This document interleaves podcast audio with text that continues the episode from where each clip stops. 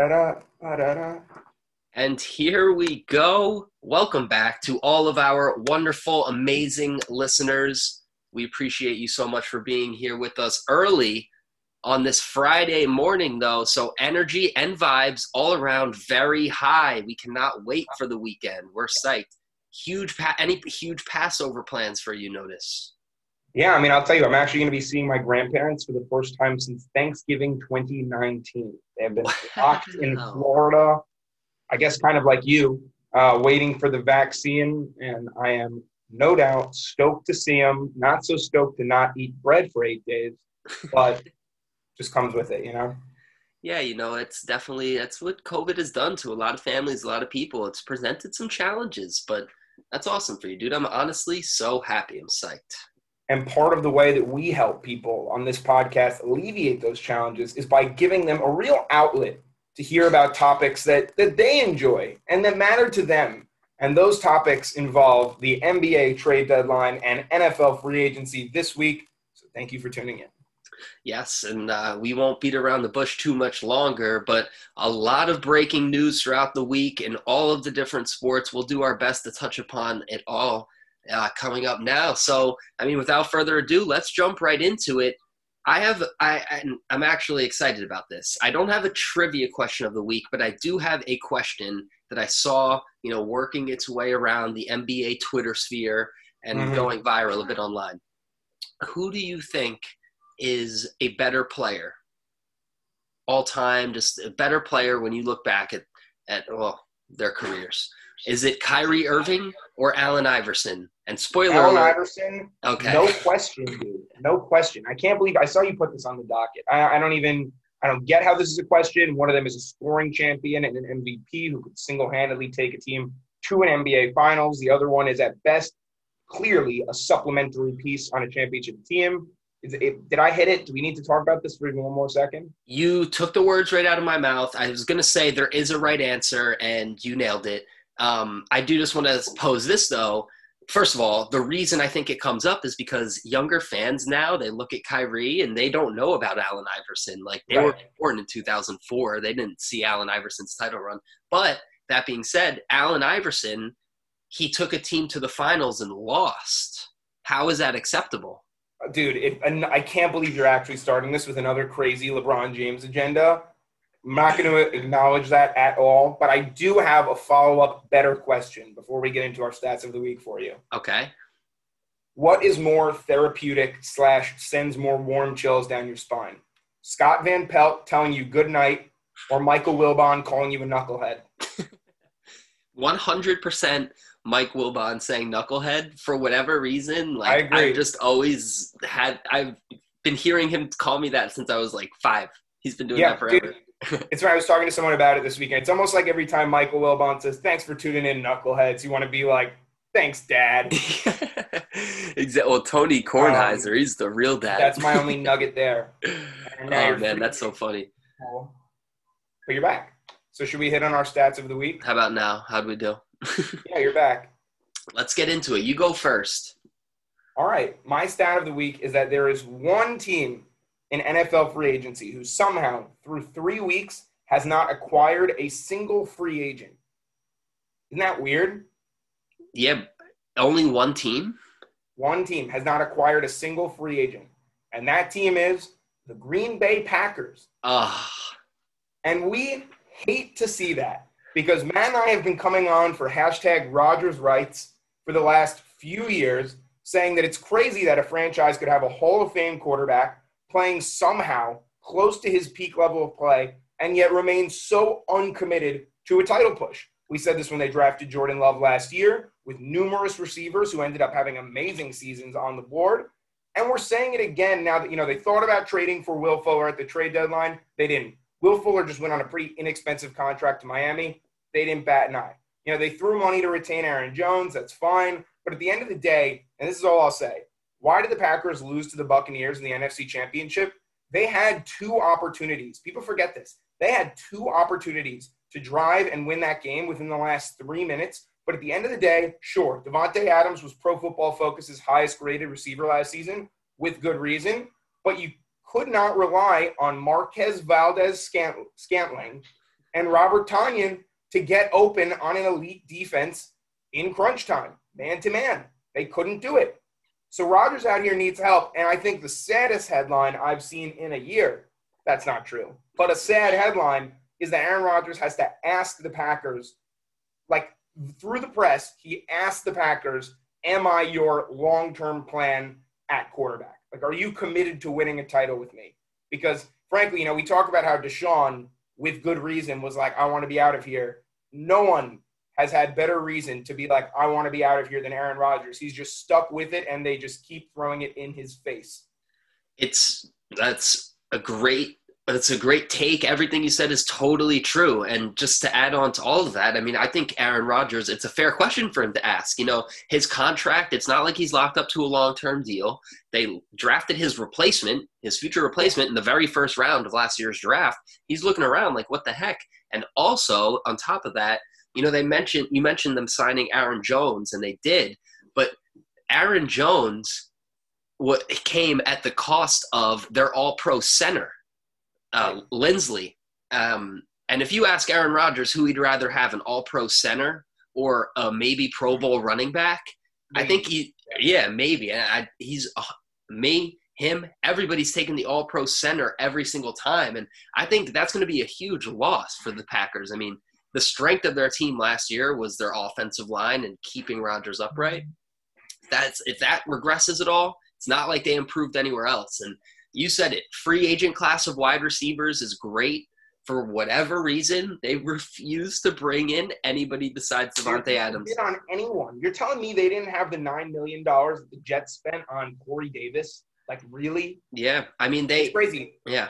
We're talking about a team that has been to back-to-back NFC championships and gone 13-3 in the last two regular seasons, yet they just refuse to spend that marginal $10 million. Yep. To make it to the Super Bowl and to push. They're knocking on the door and worried about being average 6 years from now with Jordan Love. So I really don't get it. We beat this one to a pulp, not only on this show, but every show when we talk about football, it's like free Rodgers. So it's in Green Bay. I want you to thrive. I'm rooting for you, but help the damn man. Could you imagine if Aaron Rodgers was like, I'm done, trade me. I'm sick of this, and I'm trying to win before I retire. And could you imagine what kind of wrench that would throw into the NFL landscape? That would be crazy.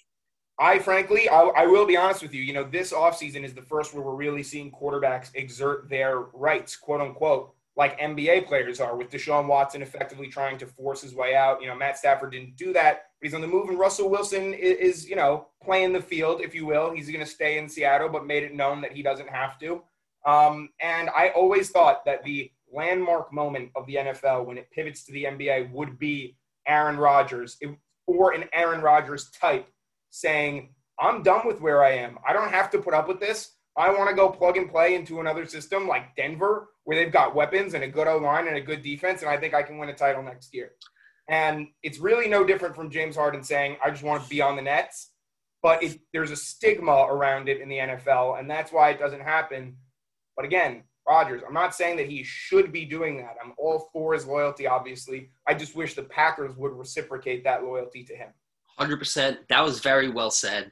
And just to jump in with that on that last point you made, because I feel passionately about it too. And I've said this on the show before, no position in any sport ever has more leverage than an NFL quarterback. Yes. They have all of the leverage in the world. And I think, yes, it would take an Aaron Rodgers type quarterback to really shatter everything by requesting a trade. But, you know, we saw Tom Brady. It didn't happen that way, but Tom Brady kind of said, you know, he lined it up. So his contract was set to expire. And then he said, screw this, I'm going to Tampa with this great team. And he won the Super Bowl. So, and you see what happens when he takes the initiative and takes a team-friendly deal to put the pieces in place around him. So quarterbacks have so much leverage, and they never use it. And you're right. Once they start realizing this and trying to force it, crazy stuff could happen around the NFL. It's going to be very interesting to see how Deshaun Watson, how that whole situation shakes out. because I mean, he's the most talented quarterback I think that's ever done this, demanding out. Yes, so, and but the Texans might not even need to trade him. So it's very interesting to see how it ultimately shakes out. Right. I mean, I think ultimately, like, litigation is what's holding up the NFL quarterback market right now. I think you'd see a lot more moves and a lot clearer landscape if we knew what was going on with Deshaun's allegations. But we're not going to get into the show. Yeah, that's true. All right. My stat of the week is – all right, so I have two different ones here. I'll share both of them with you because why not? It's what we do. Why not? First one, 58 different wide receivers in the last, I think, 5 or 6 seasons have had 1,000-yard seasons since 2015. Okay. 58 different receivers have had 1,000-yard seasons. It's happened over 100 times. 0 of those wide receivers have played for the Philadelphia Eagles, and it breaks my heart. They haven't had a good wide receiver in seemingly forever, and it drives me crazy. And I hope it changes in the draft, but I don't even know. I don't know. It's so disappointing. You guys should just draft another 5'6" receiver like Jalen Reagor. I know. It's okay, though. I think one of the funniest things that happens in sports is when an owner has to come out and say that this guy's my quarterback, because that's just a sign that people in the organization are saying, hey, we don't think this guy should be the quarterback. Or like, hey, can we look around at quarterback? And when Jeffrey Lurie's like, hey, everyone, wait. I'm going to make a statement to the press. We're playing Jalen. Jeffrey Lurie, I mean, you're right, but he is more involved than most, for better or for worse. But, I mean, in the past, it's kind of worked pretty well because historically the Eagles have been like a functional organization. But not anymore. The last year or so, they've just turned into this dumpster fire that I can only laugh at, honestly, at this point. Just hope it gets better. But, yeah, moving on from that one, my part 1A, I guess, stat of the week. James White, a Wisconsin boy, had to throw him in, rep the school. James White re-signed with the New England Patriots on a 1-year deal. James White, for his career, he has 678 touches. He has 0 fumbles. Pretty good. That's crazy for running backs. Yeah. And, I mean, I guess that's why the Patriots like having him around and they trust him so much. 0 fumbles. And, you know, it's no surprise. Wisconsin is RBU. So we're just always repping. Wisconsin is RBU. I would say Alabama is really RBU, but they're also everything you. It is impressive that White's gotten so many touches without fumbling. God knows Bill Belichick loves that. Loves. Yeah, but I think that's all we got on that one, right? Yeah, that's all we got for stats of the week. Now we're going to move into everybody's favorite segment. It's crazy. Everyone loves it. You reach, I teach. We're dishing out the hottest takes on the entire interweb, and we're talking about them. So I got one, sticking with the NFL before we move into the NBA. This one for me. Looking back at this, I guess, initial wave of free agency, my biggest winner are the Cleveland Browns. And I feel so silly for saying it, but I kind of have high expectations for Cleveland this season. Is that crazy? No. I mean, they were a very competitive team last season. And I know your take already. I mean, but it makes sense, which is that what did the Browns really lack last year? A back end of their defense. And now they've signed 40% of the Rams secondary in Troy Hill and what's his name? John Johnson. Johnson? That's the best name. I mean, I'll say that his parents lack a certain creativity, if you will. And he's John Johnson the third. So wow. They've been doing this. Yeah. Yes, his great, great, great grandparents lack a certain creativity. But nonetheless, you have a bad secondary. I mean, remember they gave up like 550 yards to Dak or something in a single game. And that plagued them all season. It's really bad. It's not good. Great up front with Myles Garrett. Solid O-line, good run game. The offense is well-rounded. They really were just hampered by this one issue. And when you bring in 2 out of the 5 players that start in the league's best secondary, you're going to get better. And they got them on pretty good deals. So I do agree, shout out the Browns. But I will wager that I think no one upped their competitiveness as a football team this offseason, more than the Washington football team has. When you look at them landing Curtis Samuel, and now you've got here's a fun fact about the Washington football team and the open field next season. Curtis Samuel and Terry McLaurin, those are receivers number 2 and 6 in yards after the catch last year. Logan Thomas is number 3 among tight ends in yards after the catch. J.D. McKissick is number 2 among running backs in yards after the catch. And you throw in Antonio Gibson. This squad, which has a filthy defense already, is shadily a quarterback away. And, like, all I can think about is don't give them Sam Darnold for a second-round pick because they will be nasty good. I mean, you're totally right. And, again, it seems crazy. The two teams that I have such high hopes for this season are the Cleveland Browns and the Washington football team. Like, what kind of twilight zone are we living in? But they don't have a name. They don't have a name, and they said that they might keep the Washington football team name forever, probably just as long as Dan Snyder's around, but whatever.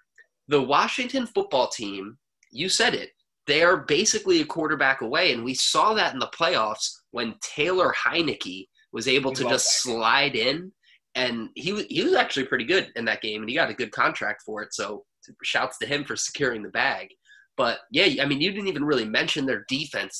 Their front seven is really what this team is all about. You bring in Ryan Fitzpatrick, who has shown, you know, he's capable. He'll take you to the playoffs. He's a capable quarterback of winning games. Patrick Fitzryan. Ryan Fitzpatrick. Yeah, I mean, he took the Dolphins. He had them in first place in the AFC East. Like, I don't know what happened with him, but all of a sudden now I think he's like this amazing quarterback. He's like top 15 in the league, which might be a reach of its own. Top 15 in the league. Yeah, I mean, that's a scorching hot take that I could jump down about because we could just list 15 quarterbacks that are better than Patrick Fitzryan. But nonetheless, listen, I get the take. Well-rounded football team, a quarterback away from being really real. And, by the way, Fitz a great guy to develop someone under. So I would love to see them throw Sam Darnold into the mix, truly, and let there be a quarterback competition to bring the best out of everyone, you know. And also, I mean, just going back to the Packers need to look at what's going on in Washington and take a page out of their book. They had scary Terry McLaurin, wide receiver 1. He's great, and nobody else. And they said, okay, we're going to go get Curtis Samuel in free agency. We're going to, like – they're willing to bring in people to help and complement their team, something the Packers just don't do. So most teams are. Yeah, I mean, but, you know, back to the Browns real quick, because that's how I started this take.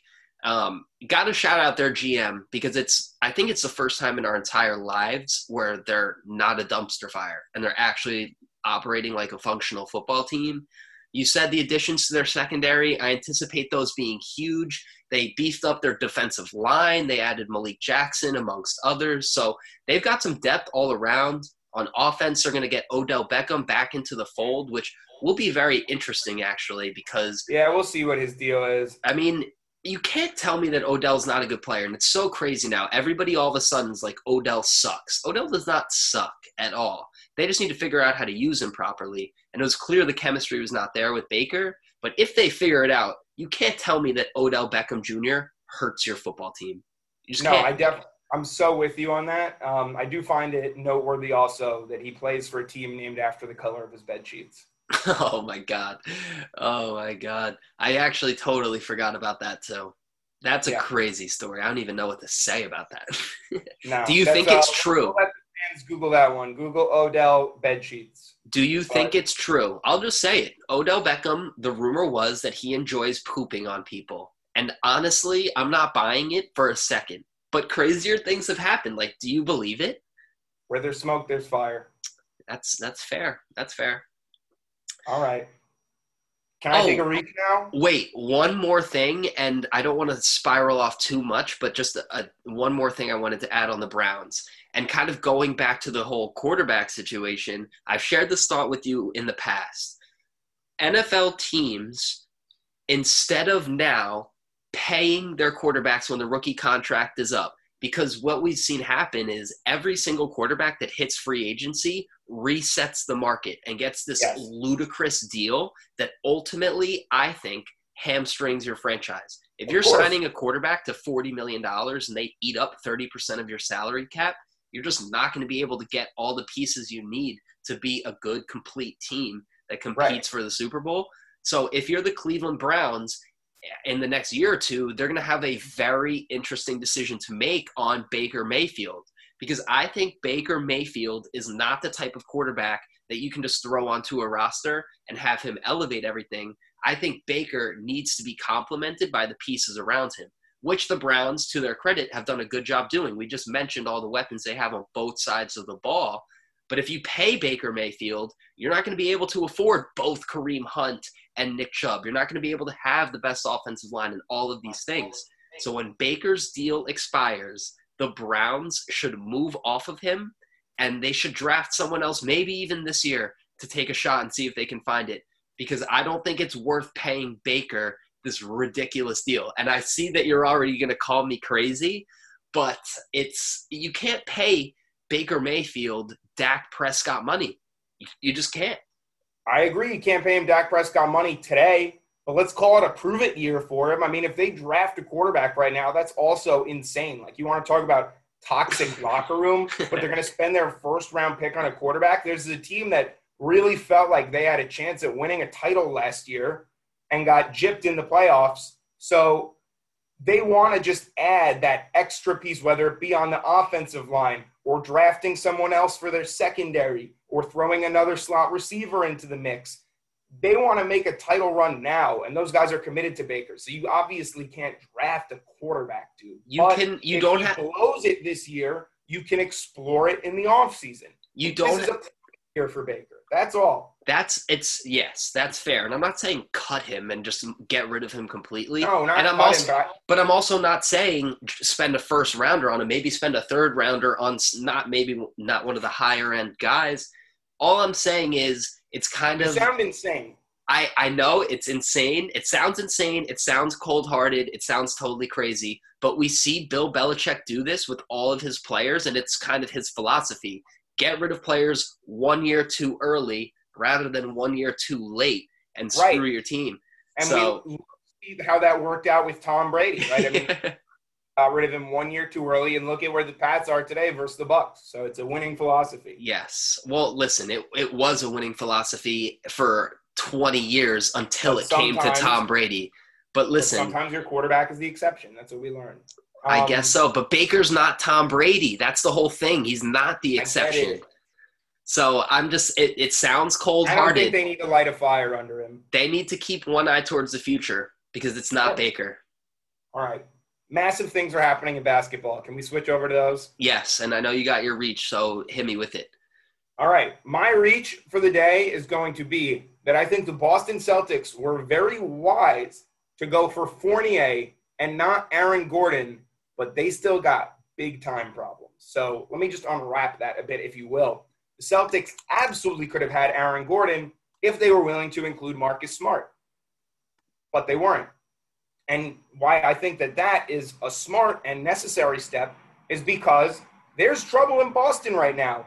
They're one of the worst fourth-quarter teams in the NBA, and a team that is supposed to be loaded, and we talked about the treasure chest of picks and who would you rather be right now than the GM of the Boston Celtics? These were things we said for years, but they sit below 500 right now at 8th in the Eastern Conference because they're two young guys, and all the draft picks now that have gone away, they're two young guys, Tatum and Brown, need help in a major way, both on the defensive end and on the offensive end. They need another creator. So you trade for Fournier instead of Gordon, Fournier is averaging 20 a game this year, shooting 39% from deep. He not only gives you space, but he can take off some pressure, create his own shot. That, to me, is smart, and you can't get rid of Marcus Smart because when you're a team that's struggling and suddenly things are coming and questioning your coach, that's when you can't get rid of your defensive anchor. It's like if Bill Belichick, people ever started to come for him, only he hadn't won a ring, and you trade Julian Edelman, you can't do that. Like, Marcus Smart is their workhorse. He is the culture of that Boston team, and if they traded him and still kept playing badly this season, people would be really coming for Brad Stevens' job, and they might already be. I don't know if Brad Stevens is on the hot seat just yet, but like you said, there is real trouble happening in Boston, and I like that you emphasized Marcus Smart because he is their best defender. Like, when they when the Celtics need to guard a big man, like their best big man, they put Marcus Smart on him, and it's crazy because I think all the Boston Celtics troubles really started when Marcus Smart went down with his calf injury and he missed extended time. I really don't understand why they would trade for Evan Fournier. I can't figure it out.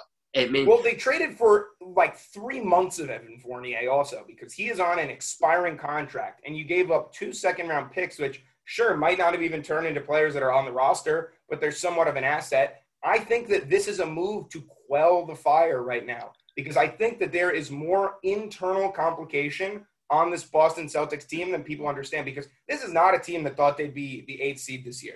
This is a team that thought that they would be competing for a title, or certainly for an Eastern Conference title. They felt like they were right there with Miami last year. And boy, have they taken steps back. The depth they have known forever is gone. Kemba is a defensive liability, and he is all they've got at point guard.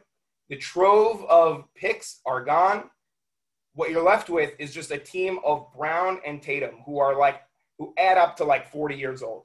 So you got to appease these guys for now. You got to get them some help before they start coming out and saying, we're a poorly managed team, and start thinking about their options elsewhere. Because the truth is, these Boston Celtics aren't contending this year, and I don't see them contending next year or the year after. Jaylen Brown and Jayson Tatum are their entire team, and they're both like the same player. They're both and they're playing too many minutes. They're both 6'8" wings. They're being overused. Jaylen Brown is probably their second best defender outside of Marcus Smart, so he's guarding their best perimeter players and then expected to carry the entire offensive burden. Jaylen Brown actually said this week he wishes he had more explosion to his game. He's just worn down at this point. But that's what I don't understand. Your two best players are the same, 6'8" wings. So what do you go and do at the deadline? You bring in a 6'8" wing? I don't get it. And also, your biggest problem, you don't have a big man. They have no defensive, like, rim-protecting big man. They don't. It was Daniel Tice, and he's not even that good. And what did they do with him? They shipped him off too. Right. So I really don't understand what their goal is. I think their goal is to just be an entire roster of 6'8" wings and future first-round draft picks. And this is why, another point that might be a little crazy, I always emphasize having caution. A team now that fits the bill is the Thunder. Everyone looks at the Thunder and Sam Presti. Oh, my God, they have 30 first-round picks in the next 3 years. Like, they're going to be amazing. These first-round picks, first of all, you got to get it right, which isn't a sure thing by any stretch. And then, I mean, they have to develop. You don't see rookies coming in and leading teams to the finals. You know, winning time in the playoffs, you see a guy like Luka Doncic last year. He had a great playoff moment against the Clippers. He hit his game-winning shot. And, yeah, I mean, that was cool. He won a game, but he didn't win the series. And you see the Mavs this year, they're barely making the playoffs again. So he's still got some ways to go, I think, before he actually starts winning. The guys that are winning titles are LeBron, KD, AD. These guys are like grown men. They're not still kids. So the draft picks are good, but all it is at the end of the day is potential, which is not an asset when you need it, when there's 5 seconds left and you need a game-winning shot. You don't go to your potential. You need guys that hit shots, and you need real players. And I don't know. I'm like the biggest Celtics hater right now. I don't think they have a plan. None of what they're doing makes sense. Defensively, they're so screwed. Offensively, it's just incredibly redundant with the guys they have. My last point I will say, and you mentioned it, Kemba Walker sort of been disappointing in Boston. Super disappointing. I wonder if the Celtics had just kept Terry Rozier instead of making all the moves that they ultimately had to make for Kemba, if they would have been better off in the long run. I don't know.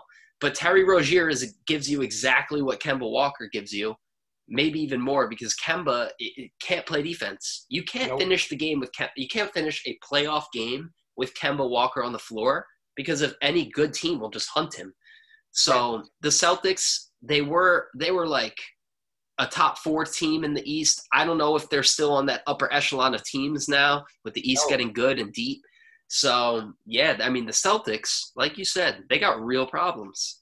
They're stuck in no man's land. And by the way, you want to know why they traded Tice? You're like, I can't wrap my head around why they would, they need a big man so badly. Their problem is defense. Why are they moving a guy who started more than half their games in the last 2 years? I mean, basically started the last 2 years in the center, because doing that allowed them to avoid paying the luxury tax on Fournier's contract. Of course. So fiduciary duty, if you will.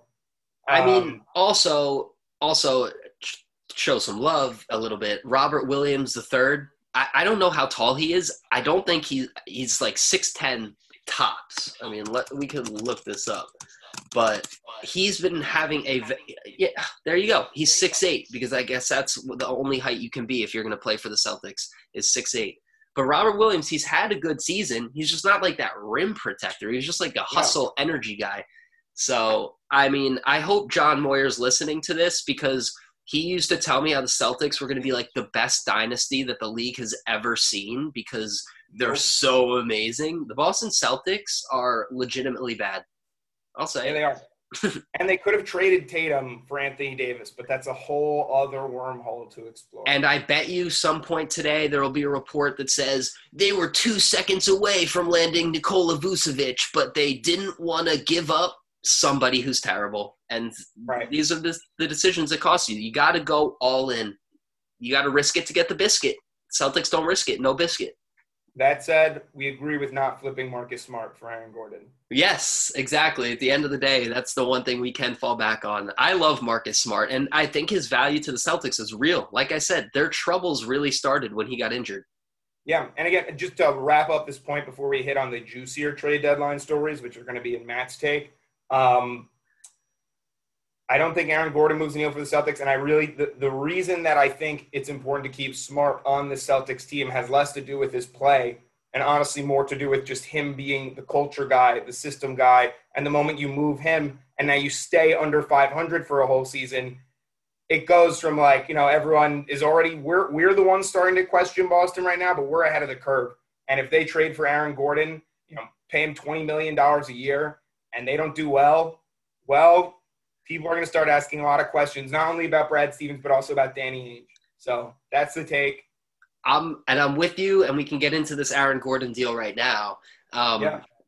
So funny, though. Aaron Gordon's a 6'8 wing. I can't believe they didn't trade for him. But my next take here, moving right along, if/when, seems like they will, but if/when the Lakers get healthy, it's going to be another cakewalk for them to get into the finals. They're going to march right through the West. I don't think any of the moves that were made yesterday really pushed any Western Conference team over the edge at all.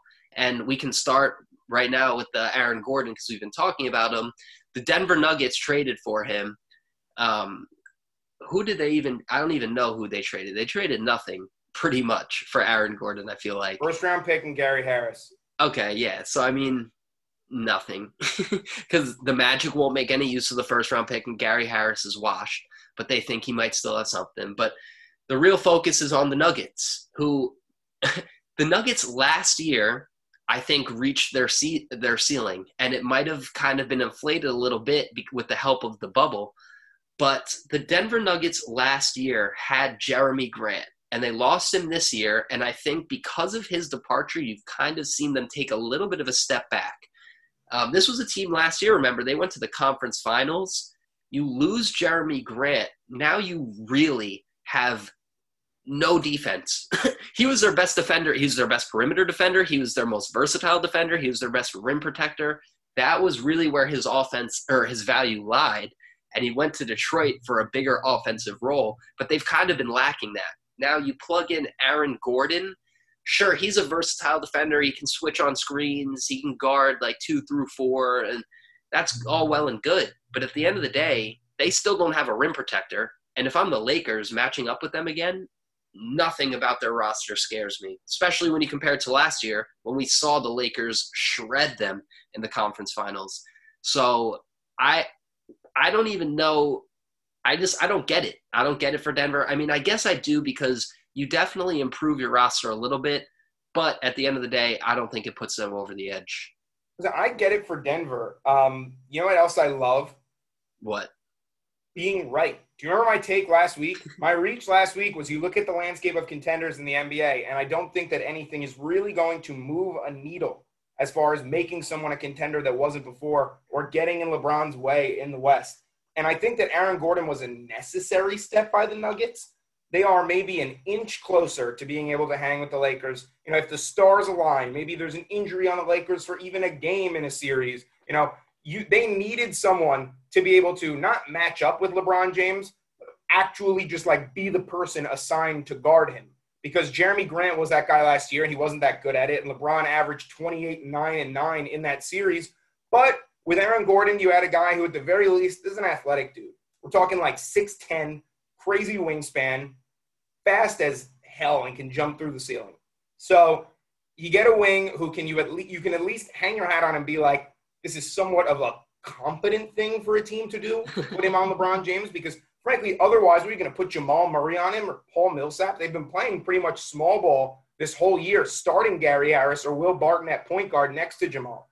But now you plug Gordon into the lineup next to Michael Porter Jr. You've got some length. You've got some switching ability, even though MPJ is truly a liability on the defensive side as well.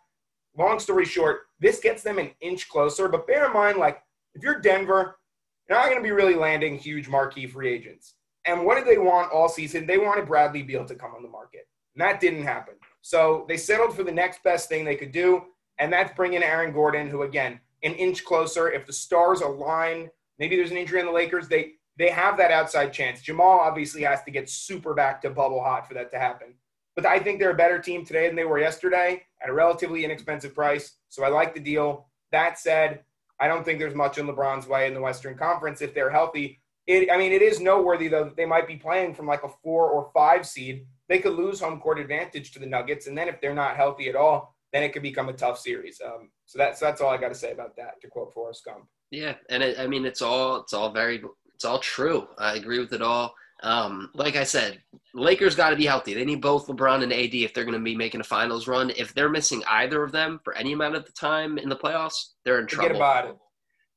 The other big trade with quotes that happened in the Western Conference, the Blazers, they made a move for Norman Powell. And this was the biggest head scratcher of the day for me. They give up Gary Trent Jr. and Rodney Hood for Norman Powell. And I really don't understand it. What Portland needs is Aaron Gordon. That's where I wanted to see Aaron Gordon end up. Right. They really need his presence as a wing, a versatile defender, because we know that offensively, Dame and CJ got it taken care of. You had your depth on the bench, your guard depth on the bench with those guys that you traded, and it was fine. Does Norman Powell really make you that much better, especially if you're getting rid of 2 guys for 1? You kind of lose a little bit of that depth. Dude, I think that a better reach that we could have kicked this off with, honestly, would have been that the Blazers should have moved for Aaron Gordon, because they could have paid a high – like, right off the bat, the guys they moved, Rodney Hood, Gary Trent Jr., are, like, both better than Gary Harris. So you throw them in with a first-round pick, you should have been able to get Aaron Gordon, honestly. I think that is a great take because there's a team that needs to make themselves better. And Norman Powell, I mean, like, you're literally just making a trade to add 4 inches to the bench in height. So you're right that it's a head-scratcher. It doesn't move a needle. I can't believe Norman Powell's name has come up on this show. That's huge for Norm. Seriously, he's made it. He made it to the big time. Congrats, Norm. Proud of you. What I really love about Aaron Gordon's game and why I think he's such a good – or he would have been such a good fit for the Blazers, and credit to Nekios sports guru Duncan, because I got this insight from him. But Aaron Gordon, the way he was being used in Orlando was as an initiator, a facilitator. He was the one creating offense because he was the only, like, the best player on their team. He's not really equipped for that. He makes some passes that just make you scratch your head, and he was averaging like 4 turnovers a game. He was not taking care of the ball. His numbers were good, but he was not taking care of the ball. For all of his athletic traits that you mentioned before, I think he is a much better finisher than he is a facilitator. So if you could use him as the screen and roller, and you can get him the ball in space, he is a plus. Yeah, and so this is a guy, he shoots almost 40% from 3 this season, so he's shown he can knock down shots. He's averaging a career high in assists per game, so we know he's a capable passer. And so if you can get him going in space where he just gets to make those quick decisions, I think that would be beneficial for him. And like I said, you know, getting him in the pick and roll with both CJ and Dame, I think would have been so much better just because of the pressure that's taken off of him by those guards. I would have loved to see him in Portland. I think that could have been a move that kind of that would have been a significant move for Portland. They didn't do it. I think all these teams swung and missed. And I think if everyone's healthy at the end of the season, it's going to be the Lakers in the finals once again. I'll add, I do think that the Nuggets leapfrog the Jazz to me with this trade. Like, that's fair. By virtue of why do we call the Jazz pretenders? They don't have someone who you can, like, objectively match up and be like, this guy should be the person we have guarding LeBron James. I mean, they're going to have, like, Royce O'Neal on LeBron James. But now the Nuggets have that. And let's not sleep on Aaron Gordon, honestly. Like, this is a guy who was averaging, like, 15 a game this year, was averaging, like, 19 a game a few years ago. And you're right, hasn't been playing the style that he's meant to this whole time. So you add length and defensive grit to a Nuggets lineup that can suddenly switch on stuff. And I think that's very valuable. And again, doesn't make them my favorite in the West, but it does mean that the stars could align. And if a few things go their way, even if you call it a 5% chance they win the NBA title, that's valuable. If you're Denver and you're not Miami and it's hard for you to sign guys, that's pretty much as good as you can get. So you're saying there's a chance. That's all you could ask for. All you can ask for. All right. Shout out. Well, no, one more point I just wanted to hit on from the trade market. We kind of talked about the Western Conference, the Lakers. We think they're going to get to the finals. The real question is, who are they going to be playing against? And we talked about a couple of the Eastern Conference teams last week, namely the Sixers. But we also mentioned the Heat. And the Heat made one of the bigger moves of the trade deadline by acquiring Victor Oladipo. And what did they have to give up for Victor Oladipo? Crazy. Avery Bradley and Kelly Olynyk. Like, what? That's crazy to me. Pat Riley has done it once again. He is the most certified OG wheeler and dealer, best GM in the sport, no doubt. In my mind, there's no doubt. Everyone talks about Danny Ainge and Sam Presti and Daryl Morey and all these guys. No, you got to look at what Pat Riley does. He's like the godfather of the league. Yeah, he is. The Heat now with Victor Oladipo, that's a scary team. It's a scary team. But Victor Oladipo, a guy averaging 20 a game this year, coming to what was already probably the deepest roster in the NBA. So It is crazy. And Victor Oladipo, by the way, not to mention a guy, a recent all-defensive team selection, being added into one of the best defensive backcourts in the NBA. So, I mean, it's crazy. Like, when you try to wrap your head around who should be starting on this team, so many guys come to mind. Hero, Robinson, Nunn. Like, you wonder how there are minutes for any of them. Jimmy, Goran. Like, that's just a backcourt. Yeah, and Andre Iguodala and, like, these guys. It's crazy. So they're deep. That matters in the playoffs. Like, you know, as series get gritty, their depth will absolutely come in handy. I wanted to make a take on the show that I thought they leapfrogged the Sixers with this trade, but I'm not confident enough to say that, honestly. But I'll go as far as to say three teams I'm considering coming out of the East, and it's the Nets, the Heat, and the Sixers. I'm not going to throw the Bucks in even on that level, even though they're killing it. Ugh, it's so funny because last week you get up on the show, you say, the Nets have won 15 of their last 16. How could they not go to the finals? Wait, the Nets are my favorite to come out of the East. Of course they are. No matter how much depth you add, like at the end of the day, you're going to have Victor Oladipo. Sure, he's all defensive team selection. He'll be guarding James Harden. Let me finish my point, please. You get up here and you say, the Nets have won all these games, so they're definitely finals contenders. The Bucks have won, like, 12 of their last 13 since the All-Star break, but we can never throw them in title contention, right? We could never do that. Why? Bucks, no, I'm being sarcastic because you refuse to. The Bucks are definitely in the mix. I'm not saying they're definitely in that mix. They're in that top four of the Eastern Conference. With the Heat, though, the Heat are also in that top four. And I think it's just the only thing that remains to be seen is if Victor Oladipo is really willing to buy in fully into what the Heat are all about, because it's going to take some sacrifice on his end. You mentioned he's averaging 20 points per game. He's not going to average 20 points per game on the Heat, and he has to be okay with that because some guys' egos get hurt when that happens, and all of a sudden he's averaging 14, and he doesn't feel – so he's going to have to buy in.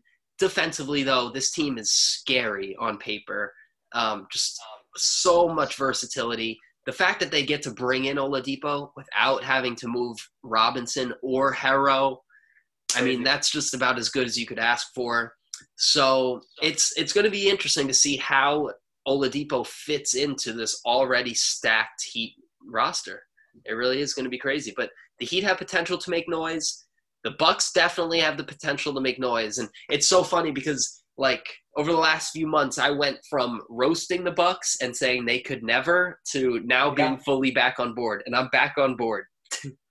Yeah, I mean, this, my issue with the Bucks is the same as it was when they traded for Jurade, which is I still don't think they have such dependable late-game scoring. I still think it's kind of that inside-out game they've been playing forever that, you know, last year the Heat threw a 2-3 zone at them, and it pretty much left them scratching their heads because you trap Giannis in the middle, you got guys out on your shooters, and it's hard for them. It's hard for them when you're not that versatile offensively. But one thing I will say about the Heat, we can call Pat Riley the godfather. This was a savvy trade for sure. But let's flash back to about 2-3 months ago when the Heat could have had James Harden but didn't want to include Tyler Hero in a deal. They also just now at the deadline.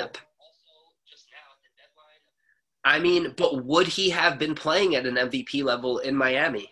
If he showed up to Miami and was like, yeah, dude, you got to wake up at 5:30 and come run sprints because you're 50 pounds overweight, he'd be like, what?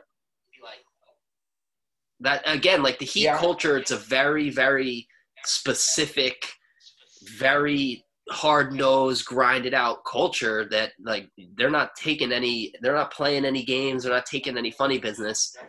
I don't know. I don't know if James Harden. I don't know. We'll never know. It's all just speculation. If he would have wanted to really buy in, the only reason he bought in was because he got to go play with his boys and join KD and Kyrie. So. Yeah, I mean, listen, I think it ultimately would have been fine, him on the Heat. I think he ultimately would have absolutely gotten on with the culture because the truth is it's a very special kind of guy who can't because it's such a winning culture. So I think he would have fit in, you know, and I think they'd be a much better team now, honestly, if they had executed that. I will go on record saying that I think that they should have pulled the trigger on Tyler Hero for Harden among picks, which they certainly could have done given that all the Rockets ended up getting as far as players, and that compensation was like Karis LeVert. I mean, ultimately they flipped him for Oladipo, but it was like Karis LeVert. So I think that would have been better for them. That said, still a good trade. I do think they're scary with their depth, but I don't know if it's enough to push them over the edge compared to last year. I don't know if it's enough to fortify all their shortcomings and stop them from beating the Lakers, but it's a lot, so we'll see. I know. I mean, you say beating the Lakers, that would mean that they get back to the finals. So the Eastern Conference is going to be it's deep. There are more than a few good teams. I'm excited to see those playoffs happen. But that should just about do it for that. We will. I mean, as time goes on, we're going to learn more and more about these teams and hopefully get a better read on them. Let's wrap things up now. Let's move into shout-outs. I'm going to go first just to – ride off of this Heat discussion. It's actually a not so shout out for Tyler Herro, and we mentioned his name a couple times. Tyler Herro this season is shooting worse from three than Russell Westbrook. Oh no, that's so bad. If you've watched the show before, I've been on Russell Westbrook because he is like the worst 3-point shooter in the history of the league at his volume. And Tyler Herro is having a worse season than him. Tyler Herro is another case of getting hot in the bubble. And I think he was a bubble fluke. Not that he's a bad player, but in the bubble, he was a starter averaging 20 points per game. And everyone was like, this kid is a superstar. Like, everyone needs to relax. They wouldn't trade him for James Harden. Like, think about that. Yeah, and I'm with you on that. Like, I don't think he's untradeable, but I don't think they really needed to make the move for Harden. I feel like they're good enough to win without having to blow up their core. Like, Tyler Herro, he's still just 20 years old, so you want to keep him around as part of your future if you can. You know, there's no reason to just send him off for no reason. Let's say this, more like Tyler's sidekick. Wow. Here, Tyler Sidekick, new nickname. Dude, for real, though. He's not an alpha. He's not going to be taking over playoff games like that anymore. Sure, he had the 37 bomb last year in the bubble, but I agree. Like, guy who's not shooting well, it's you. Maybe, you know, call it a slump, but, like, you're a shooter. It's what they're paying you for. You got to shoot the ball well. That's why Duncan Robinson's been starting games also. But I digress. I like the not-so shout-out. He should not be shooting worse than Russell Westbrook, as we so lovingly call him on this show. So, Tyler, you've got to earn back your last name. Henceforth, you are Tyler's sidekick on the Armchair Analyst podcast, until proven otherwise. Yeah, and before you go with yours, just one more stat on him. He's 11 for 51 from three in the month of March. That's just over 20%. So, yeah, I mean, I don't think he's this bad of a shooter, and I think it's definitely a slump. But, yeah, I mean, Tyler Herro, he's going through it. Is that bad? It's certainly not good at all. Keep it rolling, though. You got a shout-out for us. Yeah, my first shout-out's going to go to a man very near and dear to my heart. This is Lou Williams. Very relatable guy. He was in the NBA bubble. The one rule is you can't leave. But we've all been there. You're sitting somewhere. Someone tells you to stay. And you just get that craving, that sweet sensation that makes you feel like home, those Magic City wings. So you're Lou Williams, and what do? You put a paper bag on your head, and you sneak out of the NBA bubble to have a driver drive you from Orlando to Atlanta to get your wings. That, I mean, if that ain't American, I don't know what is. And here's Lou Williams out here getting traded from the Los Angeles Clippers to the Atlanta Hawks. Lou, I hope you enjoy the wings. I hope I see you at Magic City someday. I am so happy you can be that much closer to the wings that were so good that they were. I mean, they were worth it. They were worth you sitting out of 3 weeks of basketball to eat. I don't know if you ever saw the picture that surfaced of those wings, but those wings, they looked amazing. I don't even know. Apparently, Lou Will, when the trade deadline was approaching, he said if he gets traded, he's getting traded to Lou Willville, and he's retiring. He's not playing anymore. So he might hang him up because of this. I don't know. But Lou Williams, the man, I think he has two wives, and everyone's cool with it. He's a different breed. I think he also spent most of quarantine, you can look this up, on a boat with like six girls. The dream. Someone comments, don't pretend you haven't gotten them noticed. That is actually true. I have had the Magic City wings. They're delicious, man. I drive 5 hours for these. Shout out Dylan for commenting that. But, yeah, I get it. You got your next shout out, Matt, man? Yes, I got my last one right here. Tobias Harris. I think this guy, he gets no love. A friend of mine from college, Brady Berman, very good friends with Tobias Harris from back in the day. Tobias Harris is a Long Island kid. I don't know if you know that. Jappiest player in the NBA. Jappiest player in the NBA. It's true. And he didn't make the All-Star team, and he came out, he was calling coaches out. He said he has his list of people that wrote him off, and he is an All-Star. And everyone was kind of like, yeah, okay, Tobias, whatever.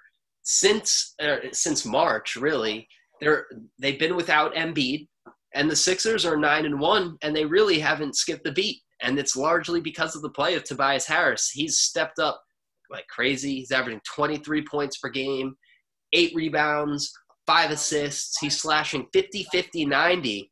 So, I mean, he's shooting lights out from the field. Tobias Harris is definitely an all-star caliber player, although he might never make an all-star team in his life. He is definitely worthy of some praise, so have to send the shout-out to Tobias Harris, keeping the Sixers afloat, and my fantasy team, keeping my fantasy team afloat too. So double shout-out. That's a legit shout-out. He is an under-recognized player who's absolutely balling right now, and part of the reason the Sixers are, like, legitimately scary. You're right. I mean, without Embiid, we were like, how will they survive? And this is how. Here's how. Yeah, when you're right, Nat. My last shout-out is going to go to everyone named Gary in the NBA. Happy trails. Yesterday, every single player named Gary in the NBA was traded. You got Trent Jr., Cole, Harris, you name it, they moved. And it is crazy also that 46 years after Gary Trent Sr. was traded from Portland to Houston, I believe was the move. His son was traded in his third season from Portland to Houston. Wow, so, there you go. Full circle. Crazy, but everyone named Gary, I wish you the best in your new destination. That's all I can say on that one. You got any more shout-outs before we sign off here? Shout out to listeners. You guys are the reasons we do this, specifically apartment 11B. Thank you. 11B. Who's in 11B? Lillian and her friends. I promised them a shout out. Ah, the classic. Shout out apartment 11B. Shout out Dylan Greenberg if you're still here for joining us so early in the morning before you get on your 9-to-5 grind. We appreciate you being here. We appreciate the comments. Guest host. Oh, my God. One of the original guest hosts. And he definitely broke a chair, didn't he? Something like that. It was bad.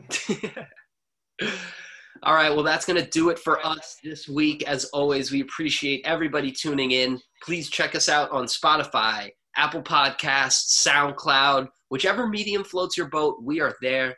And we'll be back. Actually, I'm moving next week, so next week is going to be sketchy, but we'll figure out the time, and we will be back next week. And, yeah, that should do it. Thanks for tuning in, knuckleheads.